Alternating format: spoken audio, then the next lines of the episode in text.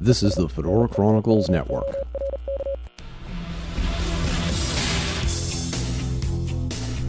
In episode 40 of The Metaphysical Connection, Walt Schnabel and I, Eric Render King Fisk, talk about the origins of the great American and global conspiracies, the formation of the central banks, and their role in the First World War. Walt and I also make a prediction on the upcoming general elections for the next president of the United States. But before that, Walt and I talk about a few of our favorite paranormal news items of the past couple of weeks. Thanks for listening and enjoy the show.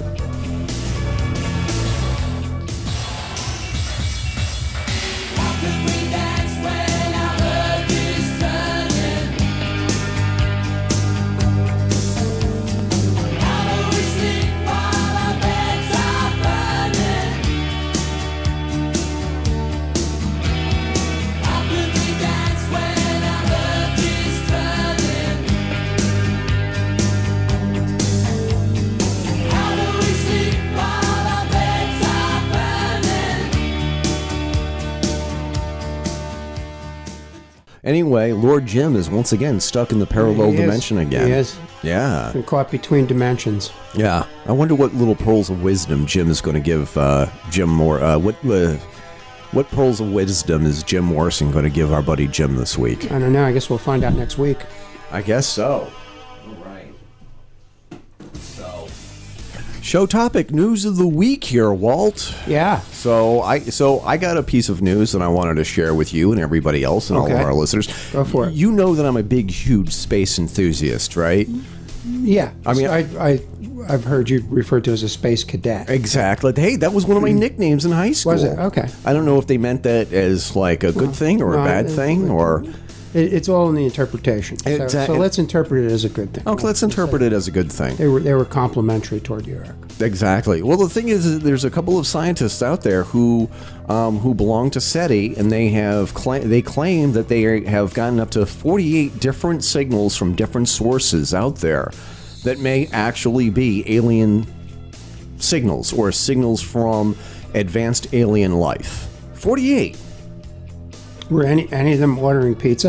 I think I think one of them was actually it was actually um, takeout Chinese. Oh, okay. So, so, uh, so that was that was really exciting. And I'm, I'm now. Have you been following the news surrounding Tabby Star, aka the alien megastructure? I have not. So there's, there's this, uh, there's this. I don't even know how to describe it. There is these strange readings coming from um, a solar system called Tabby Star or the Tabby Star system. And the thing is, is that you know how that they measure the um, the the luminosity of a star and how a star dims. Is that, that's how they measure um, other planets surrounding other oth- other stars. Uh, I can't say that I knew that, but I, I know what you're talking. about. Right. They focus on one specific star and they watch over a period of time how it how it how it dims. Right. It's like a gauge. Sort It's like a gauge, and the thing is, if it ga- if it Astronomy gauge. and if it dims just a little as the star is transiting between as the planet is transiting between the, that star and us or our our Kepler satellite, we're able to tell how many planets there are and how big the planets are. Well, they've been following Tabby Star, and they've been giving getting some really weird anomalous readings, and a lot of people are saying that well, what could it be? It's either a whole bunch of a swarm of comets going around the planet, or it's some kind of alien structure because it, the dimming is in regular intervals, as it were. of. So it's not random. It's just not random. So, I mean, for me, if there actually is some kind of super alien structure, like from um, Larry Niven's Ring World, whereas there, you know, it's the entire novel was about this alien, advanced alien civilization built a, uh, literally a ring around a star, and people were like living around it. It was it was inhabitable because the face, the inside of the ring that was facing towards the star. And, you know, eh, people were living on it because it had an atmosphere and because of the spin of the of, of the ring, the ring world. It was providing enough centripetal force and gravity, and there was like a lot of people had said, "Hey, this this sounds just like Larry Larry Niven's ring world, as it were." And these people are going crazy Again, with it. science fiction becomes prophetic. you know, Exactly. it's- it's been over and over and over again. Yeah. These, these writers get these um, visions or, or Yeah. something, um, some insight into some other realm somehow, I think. yeah. And, and so a lot of these things that, you know, were science, it's like Jules Verne. Ex- A lot Eh, Exactly. of the things that were science fiction when he wrote it are now Science sort- fact. sort of what we accept as the Exactly. way it is. Exactly. So um, I'm, interesting. exci- I'm so excited about that. So there, um, there's a couple of space agencies that are pulling their resources together for a 200 million dollar uh, uh, investigation into Tabby Star to see what's what's going on there. in these in this day and age, that's pocket change. Yeah, that's pocket change. But I mean, just imagine how exciting that would be if we could get some some a better idea of what's going on around Tabby Star. Yeah, it's cool. That would that would be exciting. So how about you, Walt? Do you have any exciting things for the week? Well, actually, I want to talk about. Uh, actually, it's, it's a it's a story that Jim sent. Um, so in his absence, he, he may have Yep. brought this forward had he been here. Jim's always working, by the way. He's always sending us He's good always stuff. he's always got stuff going. Um, this was a, this was an event that happened at the Standing Rock. excuse me, Sioux Yep. protest, where they're pro- protesting the pipeline being being brought through their um, through their sacred land. As well, they should. Yeah. Um, there was there was an appearance of, of a thousand buffalo, a buffalo herd Right. that charged through there, and and they the, the Native Americans uh, took that as a as a positive sign from the Great Spirit That's awesome. that, that they were on the right track and that they were, you know, doing the right thing. Exactly. And the, the buffalo to to the Sioux and and I think to a larger group of Native Americans represents sacrifice yeah. because excuse me the um, the buffalo traditionally was their food source Yeah. so so the buffalo sacrificed themselves to you know to give substance to the to the indians Yeah. which makes sense so so for them to appear in in mass like that That's huge. um, is is a huge event for them, and Yeah. and I think you know the, the various times we've talked about the interface between humans and nature, Yeah. and how a lot of times we dismiss that or, or kind of cordon ourselves off. we from that. don't. You and I don't. Well, I mean, we as a as a as a culture, I'm talking about. Yeah, Yeah. we don't necessarily. No. I'm saying we as a as a as a culture, and and what's happening there really is is the the powers to be are putting their boot down on the on the Native Americans as they've done for the last The big, you know big, n- nasty, the big jackboot putting it down on their necks. neo And- fascist, steel toed Right. boot on the neck of the people who are Right. just trying to protect. I mean, what, what are they trying to protect? They're trying to protect their groundwater and they're trying to protect their, their burial grounds. They're right. There, there were um, apparently when they began the excavation, um, they uncovered some artifacts which Yeah. showed that it was a burial ground, and and they delayed reporting that. The company that's doing the excavation delayed reporting that for ten days before they said anything about it. So they wanted to get their ducks in a row before they. And now I think they've agreed to move it fifty feet. They should. Um, but I just saw in the news yesterday Obama's trying to get them to move it, like really redirect it around that. I think that that would be an You know, if he important gets on board, that, that that's something. that would be an important thing for his legacy because the thing is is that he he- he was swept into office because he's supposed to be the voice of the of the everyday common man America. Mm-hmm. Well, he's supposed to be. He's supposed to be. Sure that it's worked out that well, but yeah. but And he does have the power to affect that. yeah. You know, yeah, I think that would be if he could do that, that would be He can and something. he should. He can and he should. right. And it's not just the it's not just the burial ground, the artifacts and Yeah. sacred sacred ground. It's it's the impact that it could have on the on the Missouri River, It's yeah. which is a huge you know source of of clean water for people. Yeah. And meanwhile, elsewhere in the country, there was a big, huge uh, uh, gas line breach Right. and Well, an there you go. Case explosion. in, case in point. Case in point. So and the the whole thing with the um, with the oil rig leaking, yeah. you know, offshore, and what the kind of ecological disaster that was. Um, but anyway, I, I sent you that article. I guess Jim sent it to you too, and I know you read it. So yeah, uh, if you could put that on the homepage, I certainly will, Um, and- especially with the quote there. the, yeah, the quote from um, is it Russell Archambault? I believe, yeah, Uh, yeah. He's, he's the uh, he's the spokesman for the tribe. He's probably one of the elders, and his quote is is really really special. I think because it really echoes um, the type of thing that Martin Luther King was saying. You know, he's he's advocating peaceful protest, and not allowing the powers to be to you know to to get over on you, but standing your ground but also, you know, the First Amendment rights. You know, people have the right to, to voice their opinion and to peacefully protest. And the police have been beating people. They've been using Oh yeah, pepper we've spray. seen it. We've been we've been watching it. They, they've been using uh, rubber bullets. They've they've been setting off these little minor concussive explosions, you know, which are probably not real good for for people's hearing and things like that. You know, so so they've been doing some dirty deeds there, which which is to me is underreported, but. There's so much now going on with the presidential election that you don't, you don't that kind of stuff gets swept to the swept under the rug as it usually does. Isn't that the way that it always happens though? It is. It is. So I would encourage people, our listeners, to go on the homepage and read that statement from him. It's really, it's really quite eloquent and quite powerful. Uh, I, I wanted to. I, I know that you're you're big into reincarnation here, and I just wanted to just read the headline of a story that Doug Palumbo posted. Um, it's from the website uh, littlethings.com. And the headline here is Her son keeps waking up screaming at night, then tells his mom he used to be somebody else. And the- Interesting. the- uh, we're, we're, we have a link to this in our show notes, and the kid is talking about things that happened in a, in, in a prior life, things that he should not know. Mm-hmm. Because, well, he's just a little He kid. wouldn't have access to that. All right. So how does he know that? How does he know? Yeah.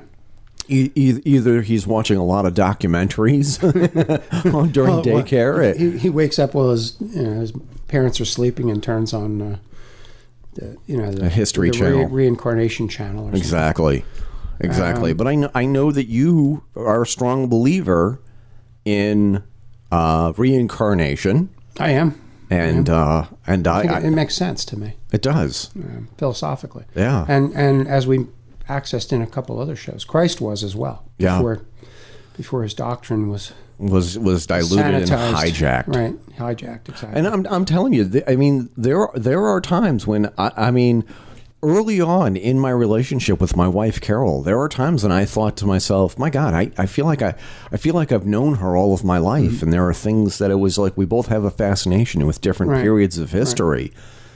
And um, I, I had these reoccurring dreams of of, of well, they say that you you find like souls yeah. in, in various lifetimes, and you know, I mean, there, there's possibility of people having lived a couple hundred different lifetimes. yeah. And, and some and they're not a- even not necessarily linear in time. No. You know, you could have lived a, a life in the future Yeah. previous to you know previous to this life. My because pre- time is not is not necessarily linear. Yeah. it goes. You can jump back and forth. Yeah. which is kind of an interesting concept. Yeah, I mean, in, in, in my past life, I may have been a starship captain in the future. Right? that You would be never- you yeah. never know. That'd be cool. That would have yeah, absolutely. Mm-hmm. Too bad I couldn't hack into that. You know, write write some good science fiction or whatever. That would that Mm-hmm. would be pretty cool. Wouldn't it be cool if you could easily access your your previous lives? It would be. Yeah. Uh, it would be. Uh, it would be an interesting uh, thing to see. What the you know, and actually there is a way to do that, but it's it's not easy. You you can do a past life regression, Right. which I which I've done. Right. but it's but it's not exactly what you think. It's not like real clarity necessarily. No. You see like images and it's Yeah. uh, some things are like hidden and blocked out and d- you- it's kind of didacted. Yeah. you know, some Yeah. ways. Um, and we've I guess we've talked about that in the past. I you know, I did Yeah. one of those one time. It was it was pretty interesting. That's what uh, Casey used to do.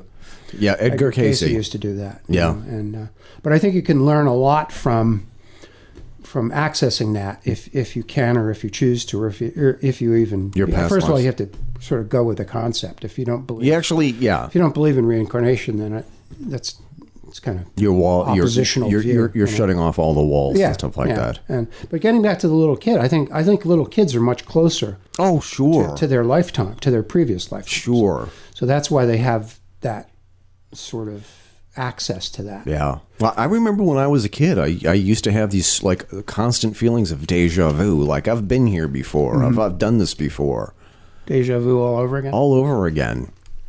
You know, I, I used to experience deja vu a lot. And there were times when I would be reading books about history and stuff like that. And it was just like, I have I read this before? That kind of stuff. You know, I would be I would be really curious. I mean, but here's the thing: I there are some things that uh, you know maybe maybe you shouldn't know. Like, what if it? What if we actually found out that it was um, you go back and and you do a past life regression and you find out that you were something horrible in a past life, like oh, I don't know. What, Well, I, I mean that's okay as long as you learn from it. As long as, long, I mean, the, I th- I really think the reason why we're here is to, to learn to get Right. to- for soul evolution, so that our soul becomes progressively more Right.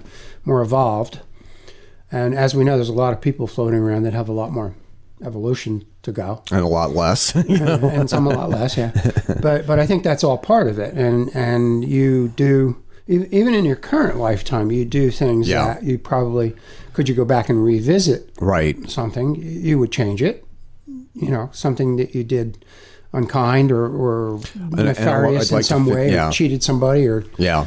or something. You know, everybody has stuff like that. No, there's no saints walking around. But but the point is to learn from it and not Yeah. and not have your soul suffer that same consequence again. I would really like to honestly believe that I was a I was a better person or I was a good person in a previous life. I, I would not if I found out that something like I was like uh, you know a, a, a Nazi foot soldier or a Nazi um, officer or something like that in the Third Reich. I, I, I don't I don't know if I could. I don't know if I. Well, Could, you, you probably chances are you probably wouldn't have come back on as high an evolutionary right. at as high an evolutionary evolutionary Right. stage as where you are. I mean, you know, you could come back as a, I don't know, a urinal or something, you or know? squ- or a skunk. yeah, something really low, Yeah, uh, low on the chain, you know. But but um, the whole point really is not to have guilt over it, but to learn from it. You yeah, know, I mean, you can go back in your past life, even this current life, and yeah, look at things that you say, oh man, I wish I hadn't have done that. yeah. Exactly. But you did, so you learn from it, and Exactly. hopefully you don't do it again. You know. Yeah, like It's the eating. people that don't learn and keep doing the same stuff over and over again that are the, Yeah, stuck in that in that position. I know, I know, I know. So speaking of evolution or de-evolution, we do we. I want to talk about just the metaphysical aspect of this election because by the by the time this actually makes it onto the internet. We only have a like maybe four days before Right. the election. We're coming up on a, on a pretty important election for the direction of the country. I think And if you've been following the news, one thing is absolutely totally sure. Everything is I've never seen it this bad before, Walt. I've never in, seen in I've- terms of what the the rhetoric. I've never seen uh it's like it's like it's like the veil has been lifted well, it's and we're- low. It's, it's- it's really low. It's it's down and dirty. It you know? is. It's It like is. a street fight. yeah. You know, anything goes. You can use a baseball bat. You can use a, uh, or in the case of The Walking Dead, you can use a baseball bat with barbed wire wrapped around it, or Yeah. you know um, yeah it's it's gotten it's disintegrated it's really not even about the issues anymore you, you don't even hear There's the issues? candidates What? talking about the Issues? issues that are important to the american people it's all about who can Who's the bigger who's the who less can trump criminal? who can trump the other one with a trumpism or a you know who who's who's the uh, who's the least likely to face indictment? who's, the, after who's the least criminal you know. that's that's pretty sad when you think of it It's- I, it's- I think I, it's I think it's disgusting. and it's like I've been following the polls and it was just like um and, and it, you get to see people at their worst. This is this is how truly bad things have progressed. Where I think that with this election and people defending their ca- their candidate, whoever their candidate is, well it's very personal it is. It, it's not about what issues are important to you. You know, is it? You know, are you are you concerned about American people losing jobs, or um, you know the minimum wage, or or whatever it is your issue is? And everybody has their own, you know, and that's cool. That's okay. But it's not even about that. It's Yeah. about which candidate you support, and you're you know you're a jackass if you support Trump or you're jackass if you support Clinton because Exactly, because- because, of this and because- such, you know. And, and Yeah. it's not it shouldn't be about that. No. It really shouldn't. It should be about what's better for the American people. What who which candidate is going to bring the American people forward? For the past three or four months, and I know that you're not a big Facebook person. You're not. you- You're not really active on Facebook or the other social medias. No, I, I, I go on Facebook mo- mostly around the show. around Right, the show. but a I- lo- I don't I don't get into putting stuff about what I had for dinner. Right. you know, or, or what it's my wife's birthday or anything like that. That's that's Right. That's irrelevant to me. Right. I mean, it's relevant to me, but not. You don't want to share everything with the rest of No, the I don't, world. I don't see any. I, and I don't think they really care anyway. You know. I think one of the things that I think is absolutely totally nasty is the n- entire notion that if you are a supporter of the candidate that I'm not a supporter of, then I have to unfriend you. If you're a Trump Oh supporter, yeah, that's that's absurd. That's- re- that's well, that's crazy. what I'm talking about. That's a case in point. It's personal. you're It's really not personal. You know- if you vote for Trump or I, I vote for Clinton or if I vote for whoever, it, it doesn't change who we are. But that's the thing. A lot of people say that that's exactly what it is doing. It is proving to the rest of the world. Well, it's that's unfortunate. I think it's awful, and I've, it's I've unfortunate. never. And and here's another thing. it's, what is it's it? such a low energy. You know, we've talked about energy, how people It's so resonate low at certain energy. energies. It's Yeah. a low energy Yeah. viewpoint. You know, anybody that's got any sense of um, what it, what it takes to be evolved in any way, you can't. Fall we into can't that do kind this. Of trap, you we know? It's- really, it's- we it's a really trap. can't do this. But maybe it's the low point. I'm, I'm hoping. it's- I- you know how you have to bottom out. You know how like an alcoholic has to bottom out or a drug addict What are you telling? What are you? and and and you, and you get to the point where there's there's only up. There's nowhere to go but up. You know, uh, you know. Access my my my my friend Jim. I call him my friend, but I wish he was my friend Jim Morrison. Yeah. You know, I've been down so long. It looks like up to me. You know. Yeah. That kind of blues song that the Doors did, but it's true. You know, we're, this is this is a low point. I think of I- American politics. I- I, I really do. well, y- y- this this is the perfect opportunity for you and I to um, talk about something before the break. Hmm. Because the thing is, is that I I have heard you say on several occasions you've been referencing this book, Rise of the Fourth Reich, by Oh, yeah. by Oh, yeah. Jim Mars. Yeah. There's a lot of famous Jims here on the show: Jim Mm-hmm. Loretta, Jim Morrison, Jim Mars. Yeah. We got a lot of gyms. And so the thing is, is that on a whim, I thought to myself, because this has been on my Audible wish list uh, for the longest time, and I thought I'm going to bite the bullet, and I'm going to I'm going to listen to this audiobook.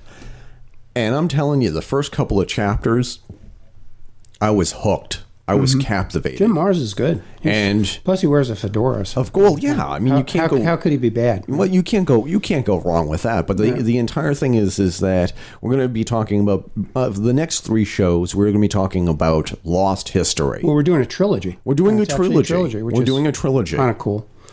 Um, this week we are doing the um, the lost history of the formation of the United States. Well, it's with- not lost; it's hidden. hidden. Hidden, history. I, I would, I would We know exactly what it is. change that adjective a little bit. Okay, the hidden. The hidden. Well, it's it's hidden. It's just hidden from view. It's not taught in schools. It's not. No. It's not taught in high school civics class. It's No. not taught in college. It's it's hidden from the American people because it's dark and nefarious. The entire gist of this thing is is that there are aspects to history that we're not being taught for, and I'm using air quotes when I say this, for our own good. Well, that's what they say. I You guess. know, and then but the thing I don't is, even know if it goes that far. It's just it just deleted. It's if not- you it's knew not talked about. if you knew what was really going on behind the curtains, if you saw how they And make what the has sausage, gone on. what has gone on, what is going on, and what did go on, and and the thing is, is that it was like, um, and I and I love alternate alternative alternate history. That's easy for me to say. Mm-hmm.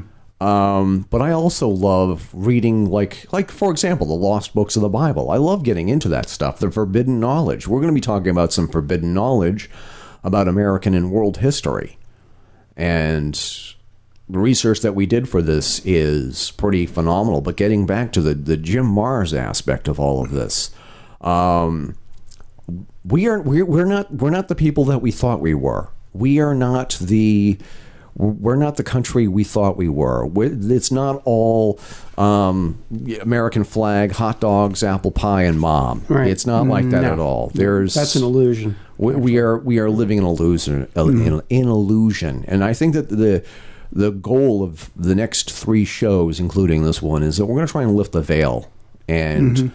and we're and we're going to keep referring back to this book, Rise of the Third Reich, and a couple of other books. A couple that- other books too that couple are, other that, are, books. that are equally as important. Well, maybe not equally as important, but right up there. Right.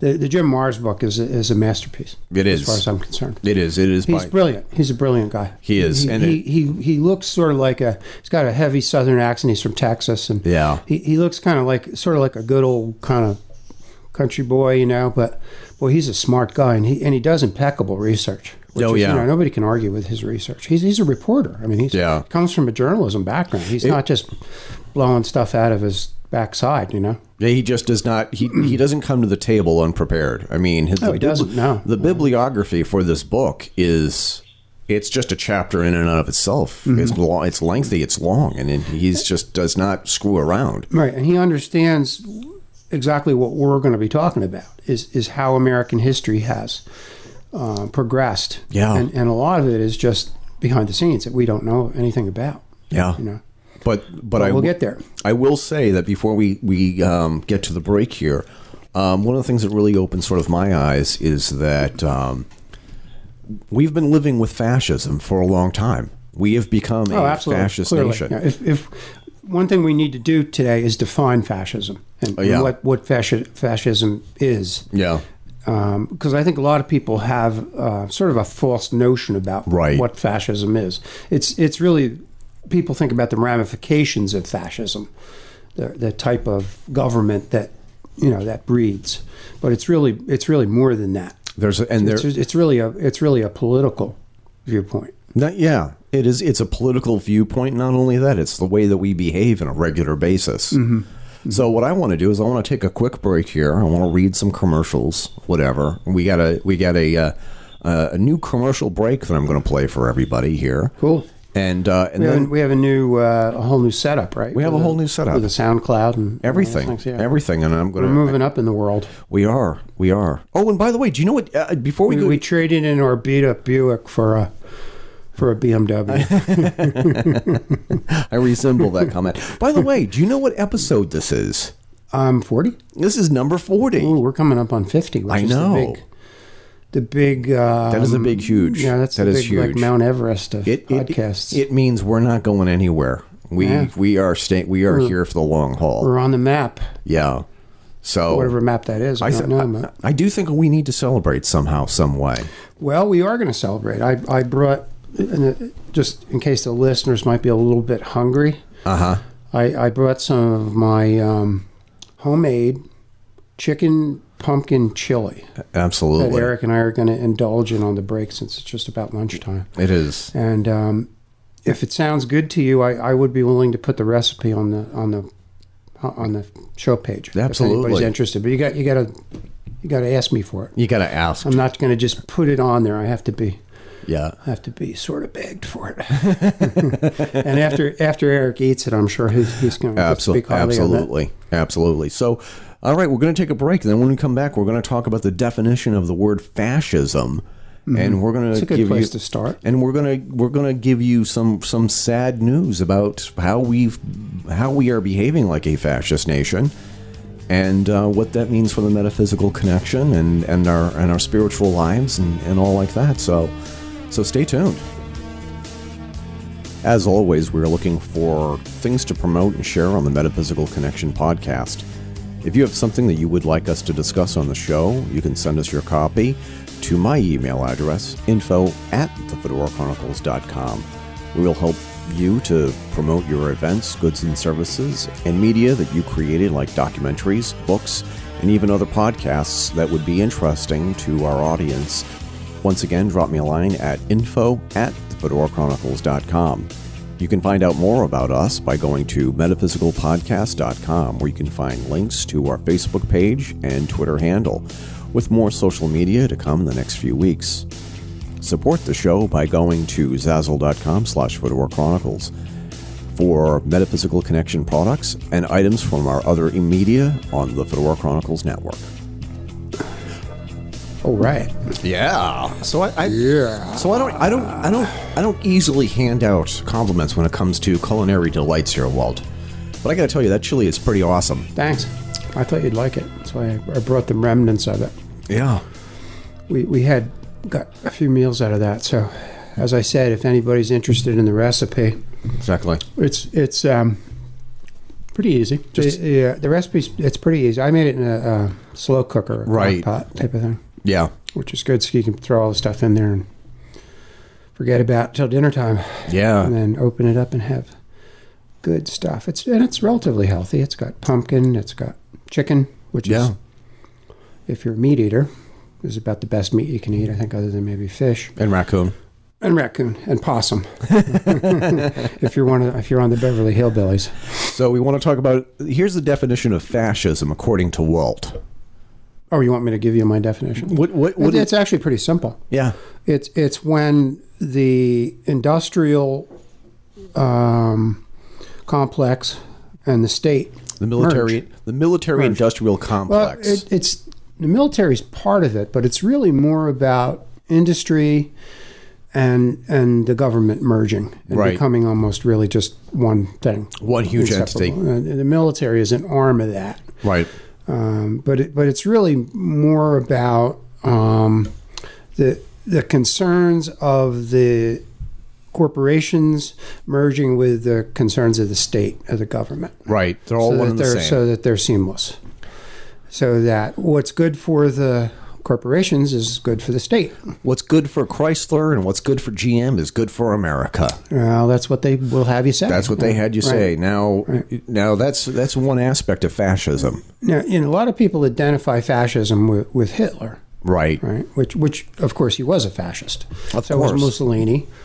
Um, but Franco, Franco, in Franco Spain, was another one, right? The three, the, the holy Yeah. trinity of the bad guy, unholy. of bad unholy trinity Unholy of, trilogy. of, of bad guys.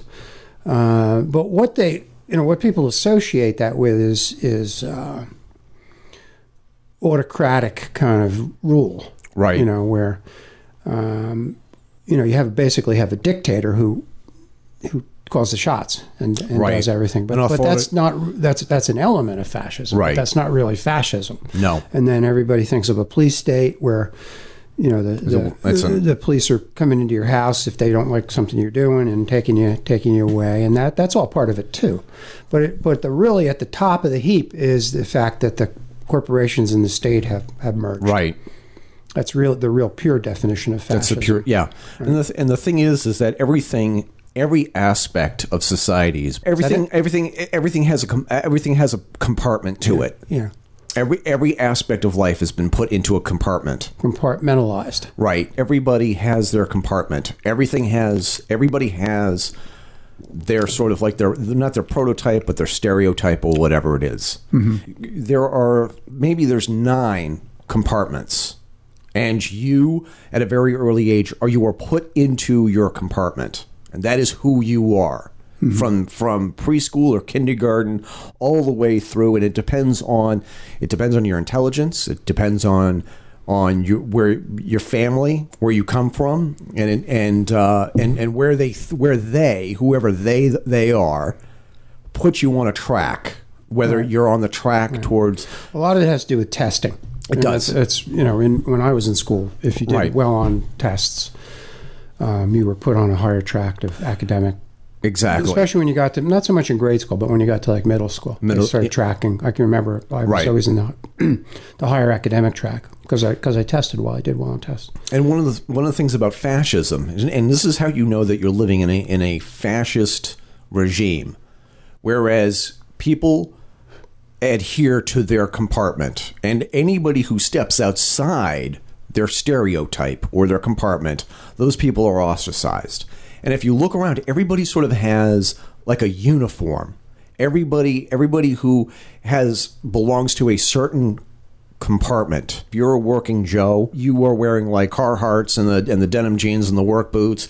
And if you're a lawyer or a doctor, you have this uniform and Well, that's and true, overall. except that in you know in the United States there is some mobility. You know, it's not unlike say India or a place like that. where Right. you're, But there is a caste- basically yeah. locked into that. Well, there is a caste system to a degree.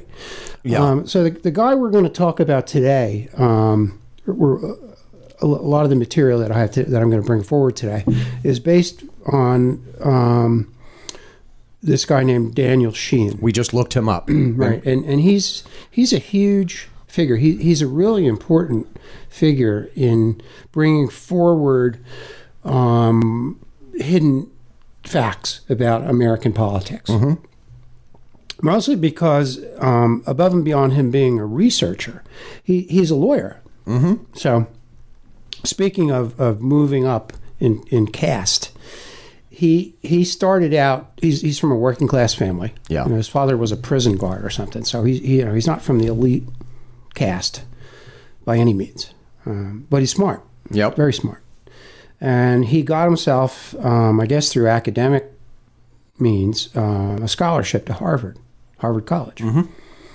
so he talks about how um, one of his first classes, he- I guess it was civics or, or maybe political science or something, he went into, went into class. And who's the teacher but Henry Kissinger? Oh, Henry Kissinger. Henry Kissinger. Ah. Now, He- Uh, Henry Kissinger is, has been has played a pretty pivotal role in a lot of the nefarious dealings that have gone on in the mid to late 20th century. Yeah. Uh, he's been a been a, an advisor. He's, he's sort of always kind of been on the fringe of of being. I think he's not really. Is he? I'm not sure whether he's an American citizen or not. I- I, I- I think he was born out of the United States. I don't think he was born here in the United States. So he can't really hold political office. So he's he's done the second best thing. He's he's become an advisor to to many different politicians, and so so Sheehan's sitting in in one of his first classes at Harvard with. I'm not sure that he knew exactly who Henry Kissinger was at the time. Um, this is like mid 60s now, you know, like 64, 65. So I don't think Kissinger's really risen to to complete prominence yet. He probably started out teaching at Harvard. That's where he got his got his feet wet. So um, Kissinger's lecturing about the fact that just about anything that America does is okay because if it justifies furthering the cause of America. So he said it's okay to murder people. It's okay. I guess you're talking about like CIA stuff now. If you're talking about murdering people, cheating, you know, lying, whatever you need to do to further the cause of America, because because America is, you know, the shining beacon for all the other countries and and that kind of mindset. So, so she and sitting here, I do have to. I do have to interject something because while you're talking here, I just looked this up. Okay. Henry Kissinger was actually born in Germany. Yeah, well, that- that- 1920, 1923. figure that figures. Yeah, and he was. You know, it's weird. I, I, I was watching the uh, after the last debate the night after they, they had that kind of the one of the Catholic cardinals or something has this dinner. It's supposed to be like a fundraiser, Yeah. and and Trump and, and Clinton were like kind of cracking on each other, making jokes. Did, did you see that? Yeah, I did. Well, I look up in the audience. and Who's sitting there? Hank Kissinger. Yeah, Heinz Kissinger. Yeah, Heinz. Uh, how'd he get? How'd he get there? You know, what's he doing there? You know. So anyway, that's a side note. However, so so Sheehan's sitting there listening to this guy, Yeah. and and he's talking about all this stuff, and Sheehan's thinking to himself, what? What's this guy talking about? You know? He's talking about killing people, and, and it's okay to do that as long as it furthers the cause of America. And he's saying to himself, "Really?" yeah. And he looks around, and, and you got to. This is when Harvard College was now all men, you know yeah. before they deemed it okay for women to get in. Right. Um, and it was. The- and, and, and, let the weaker sex in. and the thing is, is that Harvard was not always the bastion of um, uh, you know, liberalism. It was. It was. Well, I'm quite a- not sure that it ever it was. well, how really. the hell did Kissinger get in there? well, he's he's listen, listen to what I'm saying. So, so um, Sheehan's looking around, and here's all of these elitist young guys. So, kiss, you know, Sheehan's sitting here in this class, and he's looking around, and there's all these young elitist guys shaking their heads like, yeah, yeah, yeah, yeah, so, I'm- this is I'm it." with you, I'm and with these, you. these are the guys that are going into, you know, to, to, to the big powerful jobs in the in the government in the country. They're Right. going to these big law firms that represent these kind of people, and so Sheehan's like, really, who you know, who- who's this guy, you know? Exactly. And then he came to find out exactly who that guy was. You know, it was Henry Kissinger became, as we said, one of the big, big um, advisors to Secretary of to- State. to some of the uh, biggest political criminals that we've been exposed to. now, did he replace Robert McNamara? Uh, I'm not sure about his. I, I don't have too much on his background. I know that he was in, involved with heavily with the Nixon administration. No, Um, no, he wasn't. No, that was What No, replaced what- McNamara? no. He didn't No. replace from McNamara, but it would Was make he sense. the Secretary of Defense at one time? Kissinger. though. Secretary of State. Yeah, Secretary of State. McNamara was the Secretary of Defense. Yeah. Okay. I'm sorry. Um, anyway, so so Sheehan's like this is his first kind of indoctrination into what Into the you know, realm what was of the going elite. on with the elite. You know? Yeah. And so fast forward uh, to Sheehan graduates from Harvard College, and then he goes on to Harvard Law School. You know, so he's got a pretty big background in in seeing how all this stuff works. He knows how the sausage is made. Yep. And he happened to write um, an article for the Harvard Law Review on civil rights that got him noticed. Mm-hmm. Um, so his first really big case was um, representing. Um, he got a phone call from somebody saying that they wanted him to to represent um, a, a, a reporter who who was being challenged for to to um, re- reveal his source for an article that he wrote. I think it was a New York Times report. Yeah. Was did, did this did this have anything to do with the Pentagon Papers? And this is later. That's later on. Okay. This is, this is This like is his first before- big this case. is right, before the right, Pentagon right. Papers. I- I'm just trying to give you sort of the background of where Sheehan rose up. From Okay. And what he was information he was privy to, which comes into play later, much later on. But so so he gets this case where this reporter was being uh, trying to strong armed into revealing his source, and he wrote. You know, they they took it to court, and it actually went all the way to the Supreme Court, and and they won. So he really um, was the progenitor of the law that says reporters do not have to divulge their confidential sources when they when they write articles. So that was a, that was a huge um, sort of defense of the First Amendment, you know, freedom of speech, and, and so that reporters now no longer have to do that. That came in to play later on with Watergate. Um, now, now I'm looking at his bio right here, Walt. it's pretty amazing, isn't it? I mean, just listen listen to the, the list of cases that he was involved in here, Go ahead, which read is them really, off. which is really sort of like you listen to this and it pretty was just like- amazing. it's amazing. Um, the Pentagon Papers, like I just me- me- mentioned, the Watergate break-in case, Mm-hmm. Yeah. Mm-hmm. th- this Karen Silkwood case, That was a big one because what that did was it after that case, yeah, the the nuclear industry no longer built any new power plants after that. yeah, So that was a huge. That was huge. and then he was involved in investigating and representing um, folks in the Iran Contra scandal, and uh, wow, jeez, um, Big, so the- Oh, big time stuff. So the Real thing big is, time is that stuff. I mean, he was pretty much involved in all the big major news stories from the '60s, '70s, and '80s. exactly, exactly, which is why he's so important. Yeah. and and because that gave him privilege to inside stuff. Yeah. you know, because he was involved in the case and it allowed him to sort of investigate a lot of these things and, and figure out what what the root cause was for these things. You know, these things don't just happen. They're not they're not random occurrences. They're all connected somehow. And all those things are connected and so They're all they're all and that's what we're interconnected. really what we're going to talk about Right. today. So,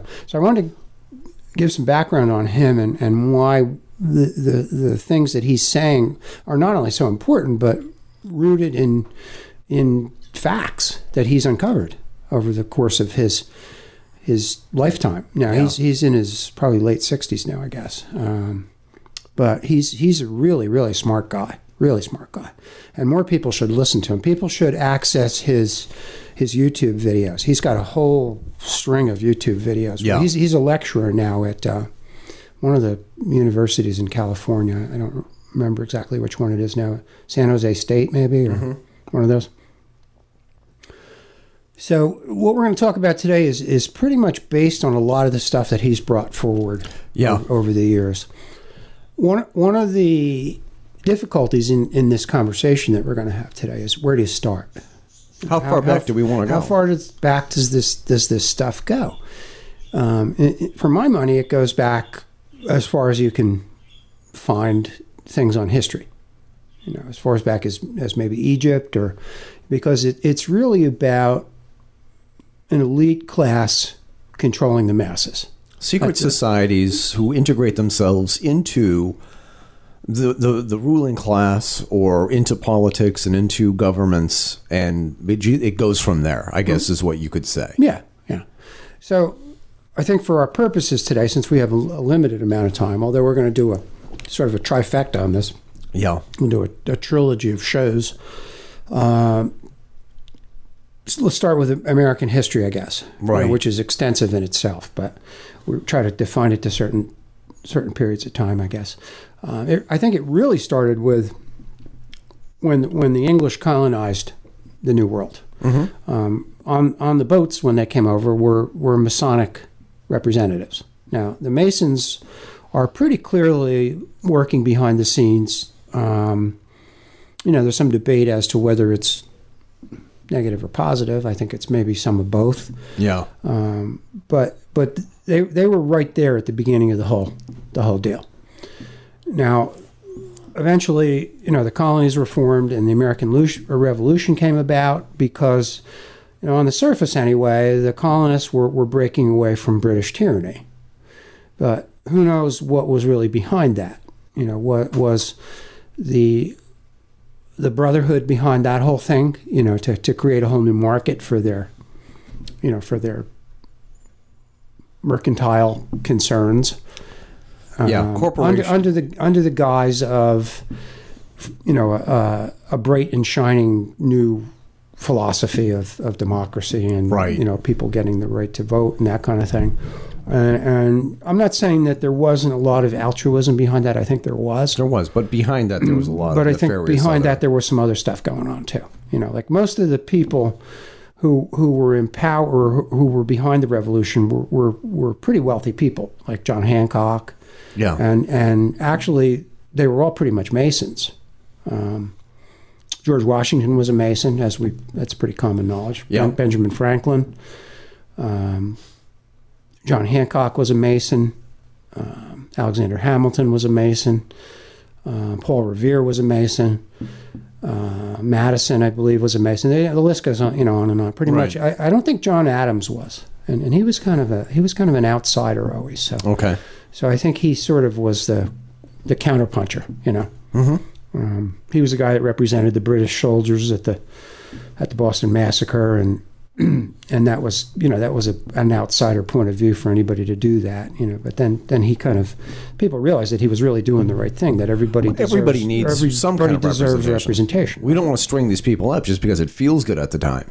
No, no. So, so this progressed, and and of, as we all know, the Ameri- you know, the colonists won the won the war, um, and became a, a separate country. You know, became separate from England. However, I'm not sure that that is really completely true. You know, that England didn't have a lot of um, tentacles into always into our Right. and when I say England, I'm not talking about the English government necessarily. I'm talking about the the real the real power behind England. You mean the, banks? Yeah, the financial, the, the brotherhood, the Right. uh, and London is really the financial center of of that group. You know, um, it's the financial capital of of those kinds of things, which is why when we've talked about the Smithsonian, those kinds of things, that's that's that's all interconnected with England. Um, but that's a little off track. So now we get up to around 1789 when they start working on the Constitution, and there really there really were two two factions and, and the Constitution was really a series of compromises. It wasn't like this brilliant, and it was it is a brilliant document, but it had a lot of compromises written into it because there were really two factions. There were the um, the pluralists, the, the kind of the common people that represented it, you know, from the colonies, and then there was also the the mercantile representatives, which Alexander Hamilton was the was on the forefront of that.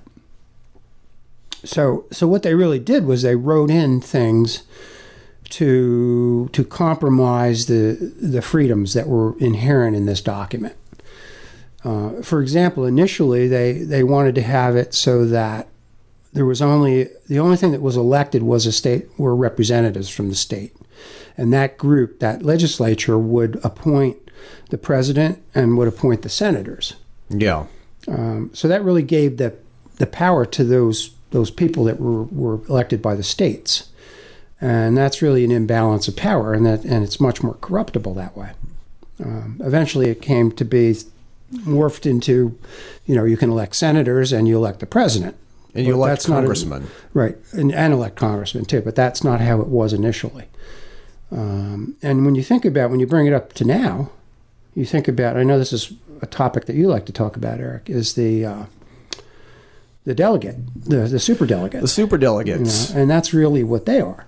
Yeah. They're, they're really circumventing the political system because they can override the vote of the people. Which they have, which they did which during they this have. primary Right, season. Right, which is why Bernie didn't, you know, he's a populist candidate Yeah. and didn't make it. Why? Because So the superdelegates. Exactly. Mm-hmm. Because these people who seem to believe that they're smarter than the rest of the the the hoi polloi thought that that I don't Hillary even know if it's smarter. They they they want it. That's where the power is rooted. Yeah. That's that's what they can override the voice of the people.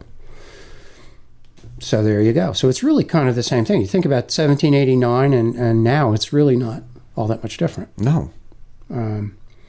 So that's where it started, I think. And and it's you know it's been a progression since then. The, the English have have had their hand in American politics, like um, the War of 1812. Well, we really lost the War of 1812 to the English. Um, they they made it look like we didn't because they loaned us a whole ton of money for reparations and things, which which is a which is a, a big game that's been going on for a long time Yeah. go, going right into World War II and, and all those. Um, so, in order to rebuild the United States, because the United States is a big market for the for the English, Well sure. they you know they loaned us a whole bunch of money. But when you when you borrow money from people, what do you do? Well, you got interest, and you pra- you, you practically own their ass. And you until give, the- you give up the power. You give Right. up your power, right? yeah, So that's a little game the English have been playing for a long time. They, they did the same thing in the Civil War. They they they they um, pitted the two sides against each other. yeah, They pitted the North against the South. They, they really created the, the atmosphere for the Civil War. You know, they, they went. Some representatives from, from England went to the to the South, representatives of the South, and said, "Hey, you get you know you're getting screwed over. The North is taking advantage of you. exactly. You know, they're manufacturing all these goods based on the the crops you're producing, using slavery, of course, um, and they're making all the money. And you're, you're, you're, the, you're the ones that are getting shortchanged here. So the, so the English talked them into breaking away from the North and creating their own economy, s- so to speak. So it really, the Civil War really wasn't. I mean, it was about slavery in some sense, but it was there was other issues. It was more than just slavery. Yeah, I mean, everybody there were thinks, other oh, yeah, issues it was, going it was, a, it was a, a war between the states because one group wanted slavery and the other. Yeah. And that was a, a small, that was part of it, but it wasn't the, Right. it wasn't necessarily the lion's share of it. So now, you know, even, you know, if you, if you question whether the brotherhood has, and one of the big symbols of the, of the brotherhood is the, is the, the all-seeing on. eye yeah, you know, and you see it on our on our one dollar bill on the top of the pyramid. And it, it's it's pretty apparent. It's there. It's throughout all of our symbology. right. Um, one of the early Confederate flags had the had the all seeing eye on it. Didn't didn't make it for the final cut. yeah, it got to be the stars and bars, but but it was part of the it was in the mix. you know, Right. and they al- they always throw that in there so that they they, they kind of let you know that they're there. You know, like behind the scenes, but right. they're they're they're players. They're always players. They're in there somewhere. They're in the mix Uh, they're, somewhere. They're in there somewhere, right? So after the Civil War is when when it really started to crank up. Now that was the big period. Now Sheehan says points to the era of um, between 1868, just just post Civil War, to 1898. This this is when the when the robber barons Yeah. really started to kick in. The guys like Rockefeller, um, all the industrialists. Right. Um, and this is when we began, really began the shift to fascism, Right. which, which most people would not um, think. We're talking about a fascism here in the United States. Yeah. Let's just be clear E- about that. exactly, Exactly, Yeah. Um, this is when our democracy really began to, to really be eroded, I think. Uh, behind the scenes, it wasn't, people just really weren't aware of it. They, they viewed it as America sort of stepping up and becoming a world power, which, which it did, but Yeah. but we have to talk a little bit about what cost that came at. So these these these industrialists began to take over the government in, in a very insidious way. Um, one thing that, that one thing that always comes into play, and we're going to see it throughout this discussion, is is whether or not we should have a central bank or not. Um, it came into discussion with, with all the way back to Jackson, ac- actually all the way back to Hamilton. Right. Hamilton wanted a central bank, and Jefferson didn't. Je- Jefferson saw it as an erosion of, of American rights because you would then be beholding to this, this Everybody would be holden to this superpower. to this central financial group, yeah. um, which has led to you know a lot of a lot of problems. even to this day. Even to this day. Um, Well, we're yeah, having a lot and, of huge- and uh, the people who have opposed it, like Jackson for one. Now Jackson was a Mason, so he, Mm-hmm. he was sort of part of the group, but he was also a populist president. You know, he was elected by the people, and he wanted to do away with the central bank. He wanted to, to make his own currency. And I, I believe there was an assassination attempt on him. yeah. Is that true? I think I think I think they attempted. You can Google that, but I'm pretty sure they he he was he was uh, there was an assassination attempt. I don't think it was uh, obviously it wasn't successful, but um, and then the same thing with Lincoln. Lincoln wanted to to start a central bank or Audit the to do Fed. away with the central Audit bank, the right? Fed. Fed. and print print um, federal money, print his own money, and um, you see what happened to him. And then fast forward up to, to Kennedy. Kennedy wanted to do the same thing. So you can see how that goes for people when they try to balk that system. yeah. It was a- Checking on Jackson. Yep, it was. Um, it was between Aaron Burr and Alexander Hamilton. Is that the one that you're talking No, about? no, that's a f- that was a duel they had. Right. I'm talking about Jackson, President Jackson.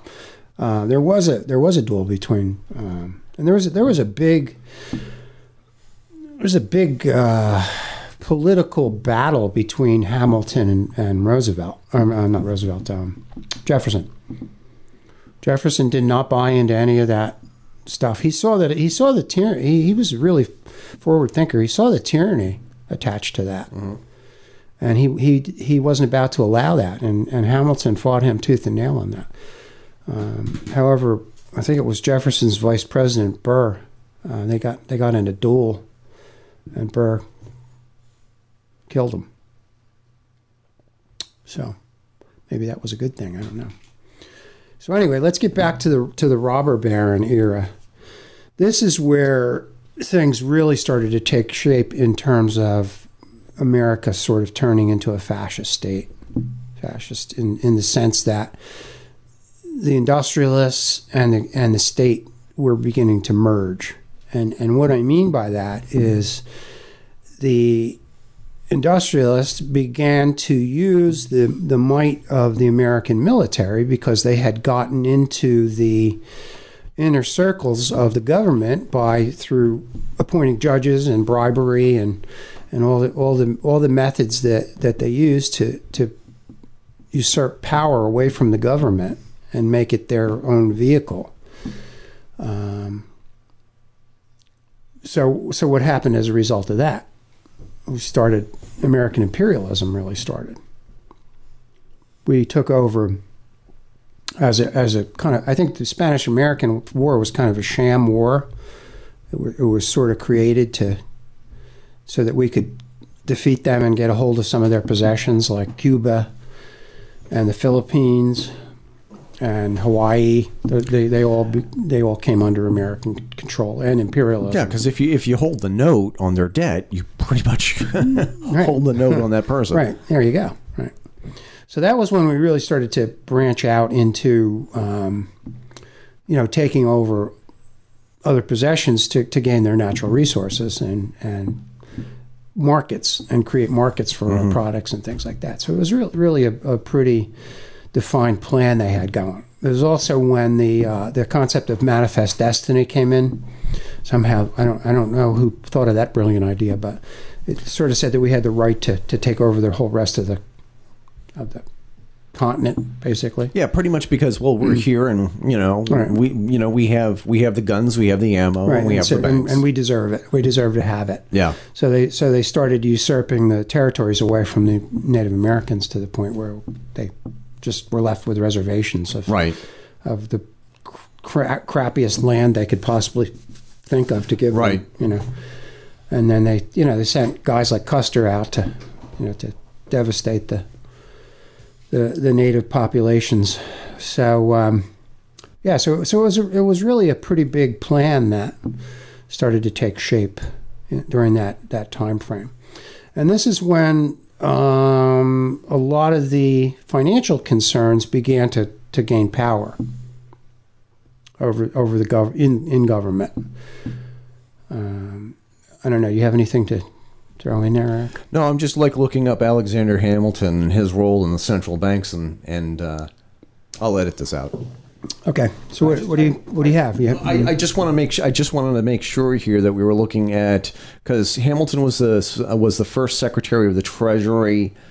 Um, I'm just trying to see.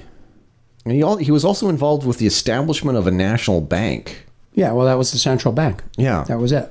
That was what. So is Hamilton for or against the central bank? No, he was for it. Okay. And he he was he was a proponent of it. Okay.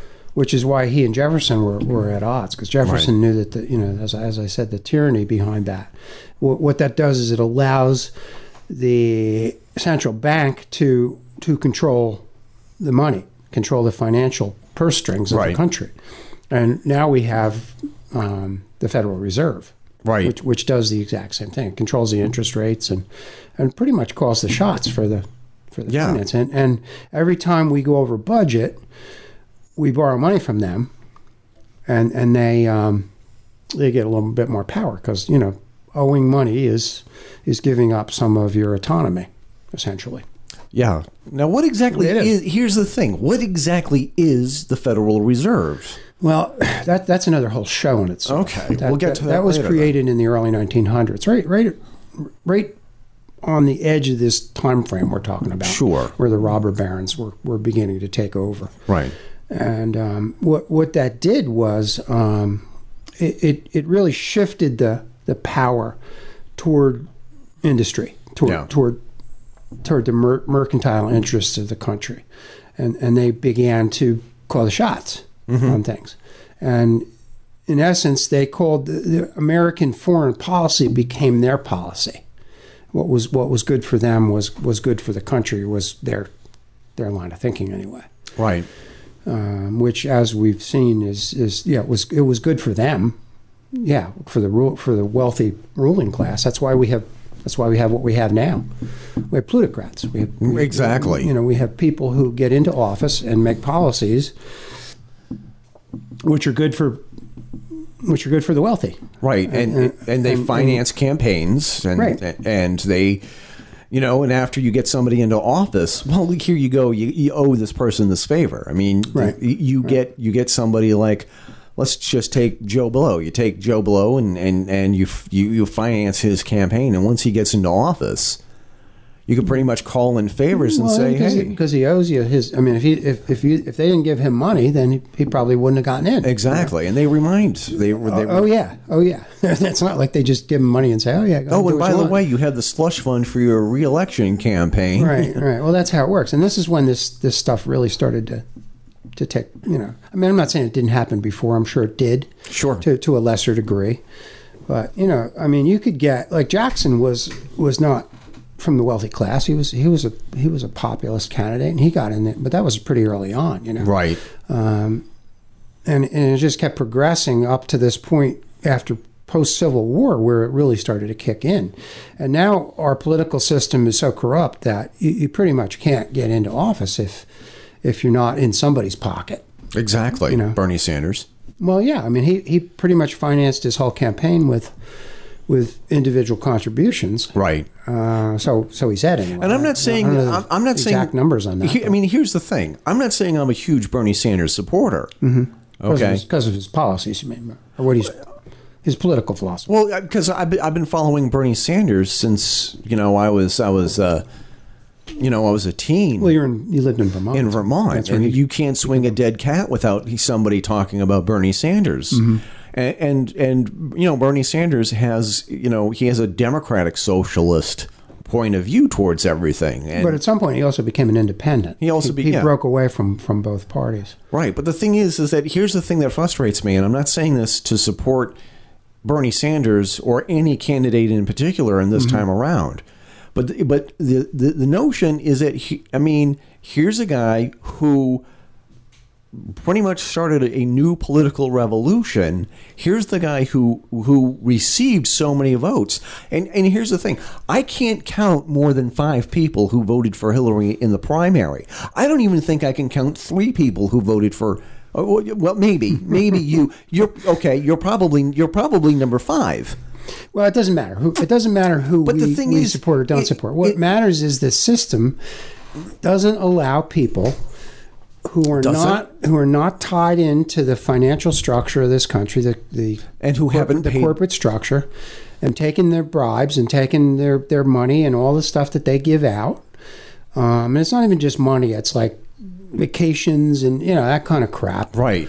Um, it's it, it's the lobbyist system really is what the, all the money's funneled through lobbyists who who, who Right. get these people's attention by gifts and money and whatever Right. whatever the hell else they give them I don't know but um, so so the real issue is how do you override that it's it's so ingrained it's so it's so ingrained in the system We saw now. somebody try to override it, and what happened, Walt? he got he got dunked you know he got Because of the superdelegates. Yeah. So so the system is very hard to override. It, it really is. I mean, I think it could be done. I, I do. I think there's a possibility, but it's got to be the right person and the right candidate. Well, and the but right, the, but with I it- mean, here's the thing: is is that we saw a firestorm occur over the last Jesus, like the, the last year, essentially. When did Bernie Sanders announce that he was going to run for office? Was it a year from now? Was it Mm-hmm. yeah, a year something ago? like that? It was, yeah, it was around in that area. That's right. when the primaries started kicking in. and and you look and you look at the grassroots campaign and, and you look at the groundswell of support for this guy Mm-hmm. and right up to the convention i mean it was a nail biter Yeah. Oh yeah. yeah. It was. it was pretty clear that But at the end of the day, the system won out. The system won over. Now, yeah the oligarchy won out Exactly. You know, what's kind of interesting is going back to like the Hamilton era of political parties. Now Jefferson Jefferson didn't again was a forward thinker, was an extremely bright guy. He didn't think there should be any political parties. He, Yeah. he saw the tyranny attached to that way Sure. back then. Way back then. It's happening now. Yeah, he saw it. He, he foresaw it. And and Hamilton was the head of a, what was called then called the Federalist Party Yeah. which was which represented the interests of, of the, the mercantile interests of the country, the, the wealthy elite. Um, and then at that point, there was a party called the, oddly enough, called the Republican slash Democrat Party, Yeah. which um, uh, which was the populist party at the time. Um, the Federalist Party sort of went by the wayside. Right. I think I think it kind of morphed into the Republican Party. I think actually is what happened. Now, what about the Whigs? because that was a party, W I I G. Yeah, I, I don't know too much about them. I think they were kind of a short-lived. It was like Wa- uh, George Washington's political party. Yeah, they, they didn't. I don't know what their concerns were. I, I haven't done a whole lot of research on them, so I, I can't speak to that. But uh, so even way back then, the, the political parties were sort of jockeying for position. You Yeah. know? and and that really sets up um, sort of a duality Sure. in the American consciousness. You know, are you going to support that group or are you going to support that group? Which is my biggest rather, rather frustration. than right rather than all the energy going into making the country a better place to be a better place to live it's more about one group beating the other group or winning. You know, like with, with the latest presidency of Obama, the, the, re- the basically the Republicans' main intention was to to not let him get anything done. Yeah. You know, W- w- so where's the where's the consciousness in that? You know, is that what's good for the American? Did that do anything good for the American people? No, it, it was it was the Republicans trying to get up on the on the Democrats because they'd won the presidency. You know, and I'm, I'm not saying the Democrats wouldn't do the same thing No, they do. They do. to a Republican president. They do. You know, so um, you know the only the only time anything really gets done that's that's progressive is if you have a majority in the either the House or Senate and the and the president being of the same policy Here's or uh, a party. here's my entire frustration, and a lot of this has been illustrated in the past couple of years. Oh, Um, who, whoever comes out the winner of the primary and the convention, if you're a Democrat, that's your guy.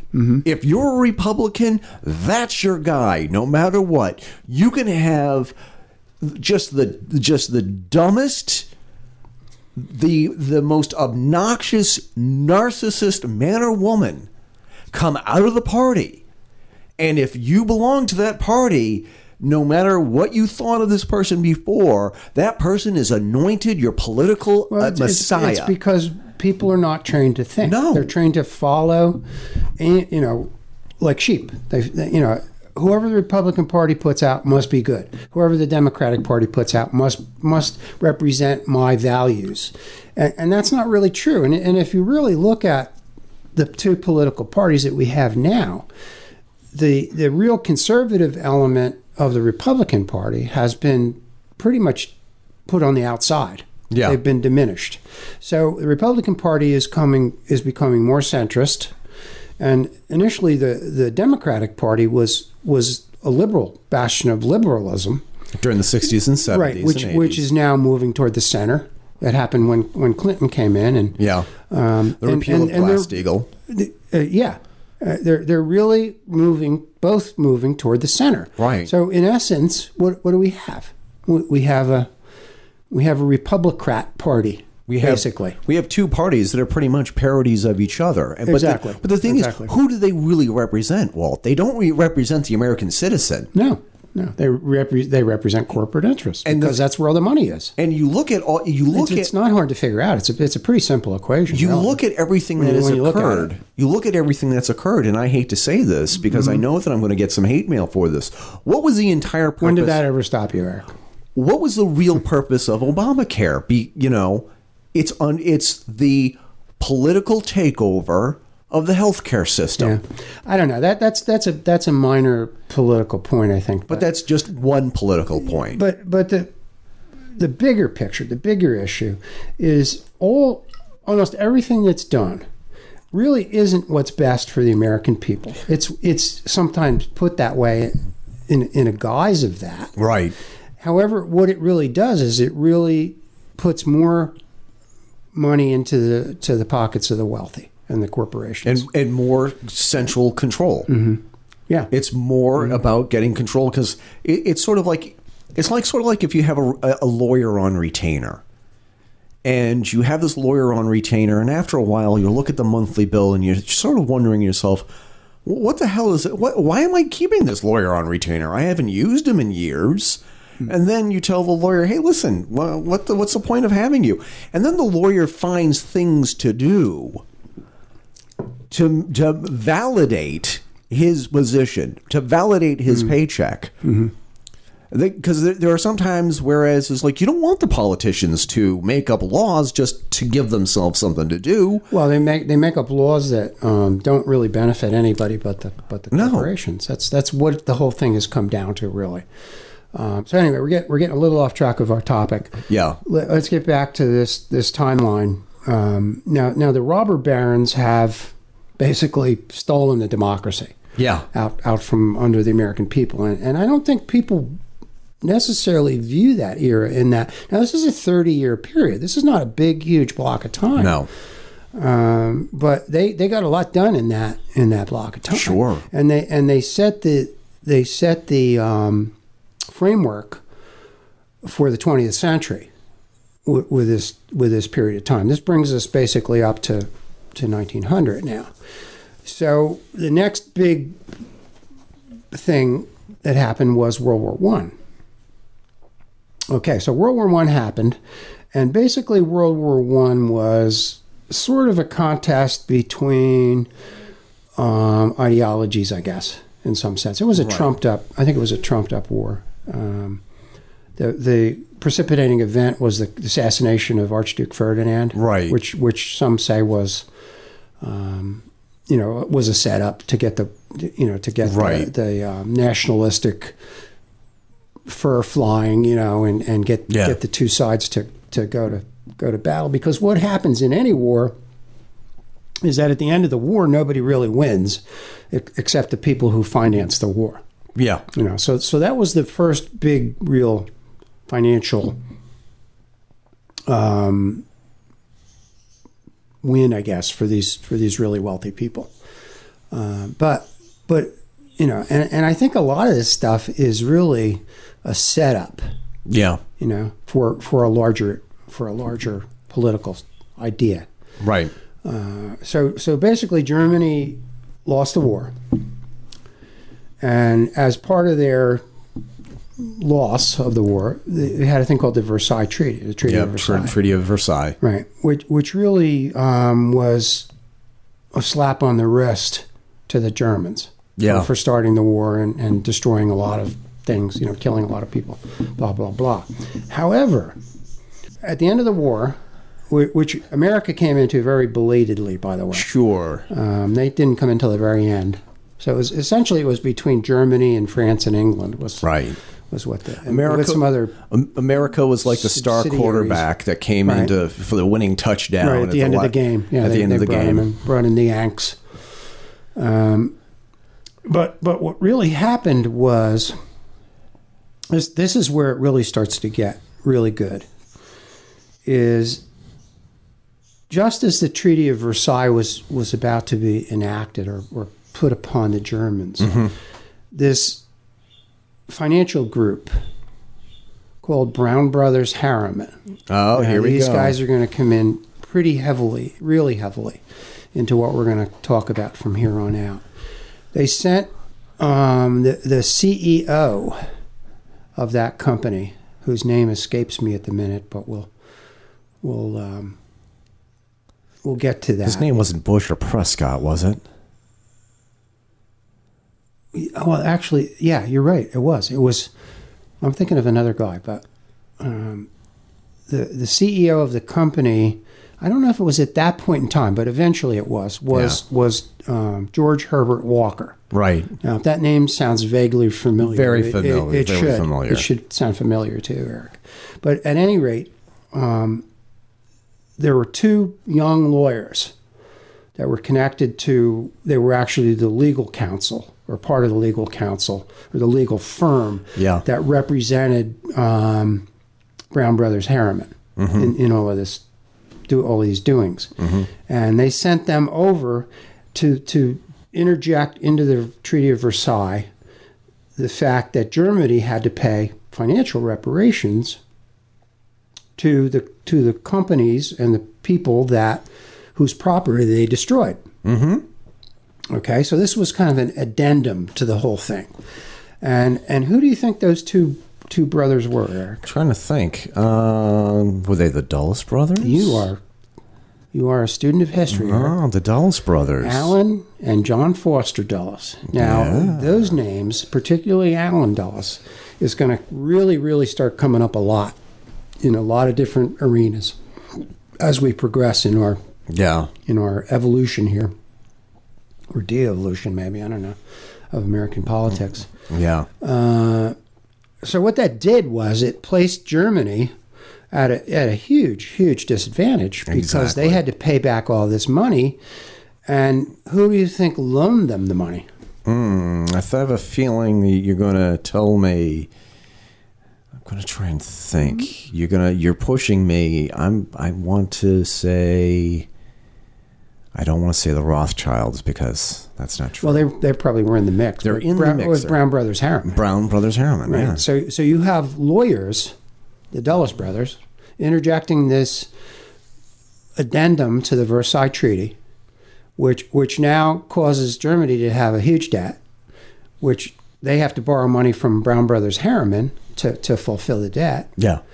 Well, do you, do you see any kind of conflict of interest there? Oh, me? Do I see a conflict of interest? No. Really? I mean, really? No, I mean, of course. Hey, listen, of course you want the the, the, the lawyers who are loan, you know, in charge of the banks, you know, loaning these people money. Of Right. course, hey, you know, let's cut out the middleman. We're going to cut out the middleman, and we're going to bring the savings to you. And and that basically gave them a huge financial Yeah. wedge in Europe, um, and also put basically put Germany at a really big disadvantage uh, because they owed all this money, and they had you know they had to they had to try to recoup after the war, and and you know they they were already on their knees, and now they have this big financial burden to you know to overcome. So so there you go.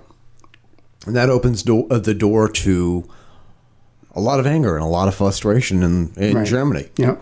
A lot of pissed off people. a lot of a lot of people who felt Germany got a got a bad deal, Yep. and one of those people was a corporal, From Austria, of all places. yeah, who had been in the German army and had, um, I think he was, I think he was, got hit with mustard gas or something, Yeah. and he was in a hospital in Yeah.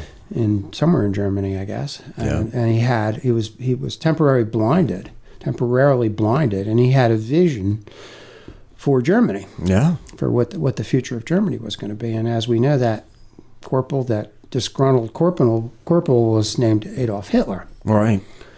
So you can see that this, the the aftermath of World War One really sowed the seeds for for World Yeah. War Two. Uh, how are we doing on time here? Because we're, we're We, getting well, well, we are exactly where we said we wanted to end at the beginning of World War II and what happened at World Okay. War II and how World War II really sort of affected human history. Mm-hmm. With the end of with the end of World War II, everything. e, I mean, I mean, every aspect of our lives, whether you know it or not, and whether or not you want to believe it or not, every aspect of our lives has been affected. By the end of World War II, Oh, yeah. World War II changed Well, every aspect of everybody's the life. end of World War Two morphed into the Cold War, yes, whi- which is a huge is still having an It's a impact. huge deal. It's still an impact on what we're what we're doing now. but what we're going to talk about next week, because we are trying to do more for for our listeners, and we're trying to condense everything up and and um, you know make things a little bit more succinct. What we are doing is is that we are pretty much building a case against. Alan Dulles, because there's a lot of because when you look up Alan Dulles, you're going to scratch your head. It's sort of like he's sort of like he's like the Forrest Gump of American intelligence, and because he's everywhere, he's at the right place. Forrest at- Gump was was was was more. Um, I, I don't really get the analogy, but Forrest Gump was was kind of ineffectual, wasn't he? Or, Well, For, Forrest Gump was at the right place at the right time, and because he was a bit of a bumbling idiot, he kind of like no, I don't think Dulles was a bumbling idiot. no, I- but I- he was every in- in so many points of American history between the beginning of World War One throughout World War II, right up until Operation Paperclip, the formation of the CIA. Oh yeah, yeah. He, uh, we're we're going to get to. that. Well, let's let's save that for next week. But Yeah. Dulles really in you know in looking at this stuff. I mean, he, he was like the dark underlord of, of all these all these things. Right. You know, he was involved in a, in a lot of That- yeah. a lot of like really negative stuff. Every time you turn Uh-huh. around, there's Alan Dulles. Yeah, and and so he his name keeps coming up over and over and over again about all, all these things that led to an increasing amount of um, what I what I would call fascism Yeah. in, in this country. You know, and, and that again is is the corporatocracy Right. of of the American democracy. Right. You know, and and the ero- the constant erosion of of individual freedoms and um, Yeah.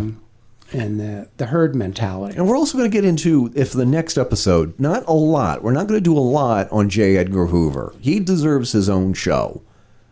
Oh yeah. But Yeah, the he's, thing is- he's a big figure in, his- in his But own right. You think of all the awful He was a rotten. big power broker. you, you think of all the rotten, dirty, nasty things that J. Edgar Hoover did because he had tabs on everybody Oh yeah, he kept a file on everybody. here in the continental United States and Hawaii and Alaska. Alan Dulles is sort of like the international scumbag version of J. Edgar Hoover. Wonder, wonder why nobody held um, J. Edgar's feet to the fire for being a cross-dresser. I guess that didn't come. He out. had the that- dirt That didn't on come out to everybody. every uh, yeah, till later on, maybe. Or something. He had the dirt on He did. everybody. He, had, he had a file on everybody. yeah. He was a master. So- So, so, I guess that's that's that seems like a logical place to uh, to st- to end the show for today. So, so just to give you a preview for next week, we're going to give we're going to we're going to talk about World War II and the Cold War, the CIA, and we're going to bring that all the way up to. I think we're going to end at the Bay of Pigs next episode. That's a logical place. That's a because logical place. this because the third show is going to be about the reasons why Kennedy was assassinated. Yeah, and and Uh, which which is which is really uh, Sheehan's got a lot of information on that. Yeah. a lot of knowledge about. He he pins it down pretty much as to who did it, yeah, really. And it wasn't it wasn't Lee Harvey. no, no, Lee Harvey, Lee. I think that Lee Harvey is. Uh, I think he got the raw end of the stick. Well, he said it himself. He was a patsy. He was a He was patsy. a setup guy.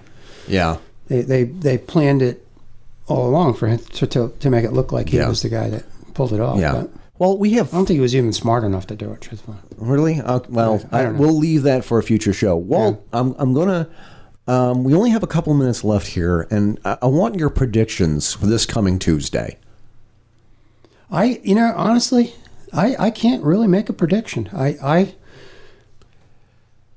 I just hope that the American people have their voices heard, and and whoever wins, if, if that's the will of the American people, then so be it. And then and then we, you know, we, we live with the ramifications of that, wh- whichever way it goes.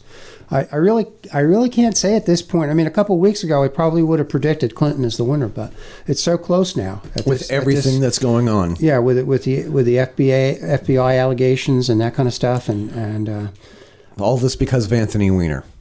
yeah, it's funny. That's that's Yeah. that's, that's ironic. I think that I could will. have a have a uh, have a political have a, a presidential election influenced by a wiener. I, I am going to make a prediction right now, and I'm going to go on the record and say that whoever is elected, we are never ever going to take a break. We're going to have four years of nothing but controversy. We're going to have nothing but. Hmm. Well, I think four that could be true of either candidate. Either though. either Uh, Yeah. candidate, I'm I- I telling you think that's right true. Mm-hmm. now, if Trump wins or Clinton years, we're going to have endless investigations, especially with Trump and his conflict of interest. We're going to look into every whatever every little innuendo or any little accusation towards Donald Trump. If Donald Trump looked at a woman cross-eyed, there's going to be a congressional investigation. and and it's not going to be anything about the real issues. It no, it's it's going to be It's so uh, not going to go anywhere in terms of that. yeah, and if Clinton wins, then every everything everything that she's done since she like left Every, West, every breath she takes will be scrutinized. I know, yeah, everything. and put under the microscope. we will we, uh, this we are looking forward to another another four years of endless controversy. Hmm. I, I, I would I would tend to And agree With that. I conspiracies. would tend to agree with that. I think either one of these two is going to make work project for every conspiracy theorist out there. Right, and, and that's unfortunate because where's the hope in that? Equation? There is none. Where's the hope in that? There is none. you know, that's that's too bad. Who Now now, kind of morphing on that or, or riffing on that. Daniel Sheehan, who who I've spoken, uh, you know, eh, I, I think everybody, if if you're at all interested in, in what I've been talking about and those kinds of things, should go on YouTube and, and check out some of his some of his videos. Yeah. By because all he, means. he's really he's he's a brilliant guy Yeah. you know, and he's got insight into into the political goings on that that none of us could ever have without his bringing this thing. he's these things he, he forward. had a look behind the curtain. oh, absolutely, he and, and abs- he's he saw the he saw the wizard. Yeah. You know, he saw the wizard. By all means, But he he also has a he has a website that you can go to. It's and uh, we're going to link to it. it's called the Romero Institute. Okay. and and it the intention of it is to bring forward um, a progressive line of thought. He he he merges. In, he's not he's not only a lawyer, but he's also been I think to divinity school. yeah. So he's got a s- so kind of a spiritual component to his Yeah. whole deal too. So so he he thinks that the American people should be working toward bringing a populist candidate and a new party um, that's divorced from the Republican and Democratic Party to the, to the forefront. Yeah. And, and I have to go on record here as saying that, that I'm an advocate of that as A well. third party. Yeah. Yeah. Yeah. And Bernie sort of tried to do that, but but I think it was too little, too late, or something. He didn't he didn't really mount Yeah. as, as strong an effort as he could have. Although Yeah. he did really pretty well for for what he had to work with, you know. Yeah. So so Sheehan's intention is to to get a third party moving that that really doesn't have um, any kind of secular viewpoint. Yeah. You know, like the Green Party is about, you know, Mother Earth and, pol- and you know keeping pollution down, which is fine. Which but, is but It's too great. secular. It's Yeah. too too. Um, there's too much of too narrow a viewpoint. yeah. Um, and and he has come on record as saying that he will be the legal counsel for that party. I think that would should be it awesome. formed. And if if you want a legal counsel, Can you name a better guy than this? really, really a, mo- a brighter, more privy Yeah. to, to the way things work than, Yeah. than this guy. I just hope he lives long enough to fulfill that. I Promise. hope you live long enough. I do. You know, you, you have a better chance probably than I do of seeing something like that. But but um, who knows? Who knows Yeah. how? You know, maybe as I said, this this this election will be the low watermark for. may- Maybe people will be just so disgusted after this. I hope that- people that they- snap and they look at the two political parties and, and they, say, you know what, this just isn't working. Yeah. it's not working. The system's broken, yeah, way broken. Because the thing is, is that the two parties worked hard to keep third-party candidates out of all the Mm-hmm. debates and off the ballots, mm-hmm. and then the two parties are in collusion to maintain power. And I think that that's wake up, America. You know, Yeah, I mean, we, we've got to do something about the lobbyist system. That, that that's where all the corruption comes from. Right. Really, It's for, for my book, you know, my Yeah. money. Um, how do you break that system? I, I don't know. I don't I don't have enough political knowledge to even know how you would do that. yeah. But something's got to be done. I, th- I think we're I think that with every with all the revol- uh, revolutions, with all the revelations that we have had in the past three months, with what's been going on behind the scenes in both political parties, especially with Debbie Wasserman Schultz, and how they rigged the election so that Bernie Sanders would lose, I think that that is I, I think that's huge. I think I and hey, listen, this is if if you're a blogger or you're a journalist or you're a podcaster like you and I, this is the best time to be alive. I mean the mere. I mean the- we we can't e- we can't even do enough. We can't even do a podcast to get to all the stuff that's going on right now. Yeah. One podcast a week is not enough Yeah. Mm-hmm. to get into, which is why we narrowed everything down. But I, I think that we, we are reaching a low point in uh, uh, in spiritualism here in the United States. I think that we, we are in some really dark spiritual times Mm-hmm. here in. Which is which is why we we need to take a new direction. I, th- I I totally agree. Yeah.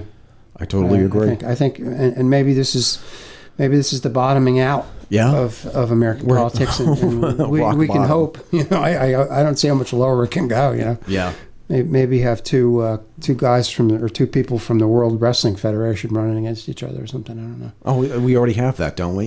Yeah, I don't know what it is. It- It's hard to even describe, really, for me. It's Yeah. it's, it's amazing that we can have what we have. I've never I, I seen don't it. Get it? You know. I've never seen it this bad, Walt. Yeah, it's, it is. pre- It's pretty low. But but I have to hope that there there's a there's a, there's a glimmer of goodness in the American people that, that will come to come to the surface. you know. Yeah. As as Lincoln said, the the best angels of the of the human spirit. Um, yeah. You know, he said that at Gettysburg. Will Yeah.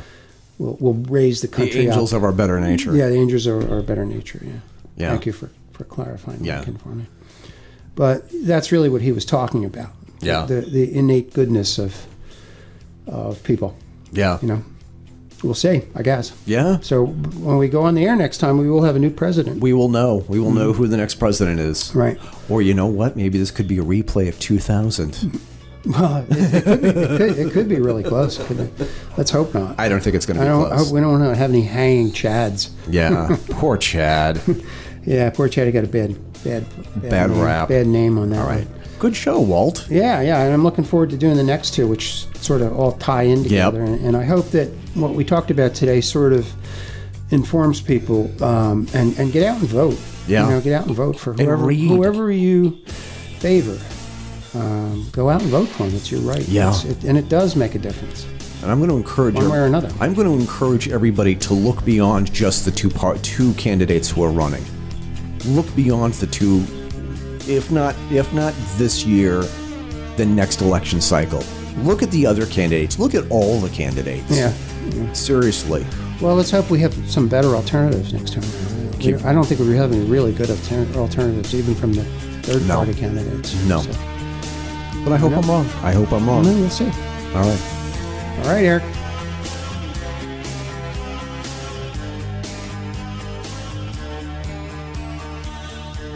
This podcast is dedicated to exploring the unexplained and supernatural phenomenon and is dedicated to you people, our listeners. You can learn more about us by going to our webpage, metaphysicalpodcast.com. There we- you will find links to this episode show page with links to more information on this podcast's topics. Also, the metaphysicalpodcast.com. You can find links to our Facebook and Twitter handle, past episodes, and links to our iTunes and Player FM accounts. That's also a great portal for you to contact us and let us know if you'd like to be guests on our show. Just drop us a line with a quick summary of what you'd like to talk about or promote and means of getting back in touch with you. The Metaphysical Connection is a product of the Fedora Chronicles Network, copyright 2016, all rights reserved. Until next time, keep your chins up and your fedoras on.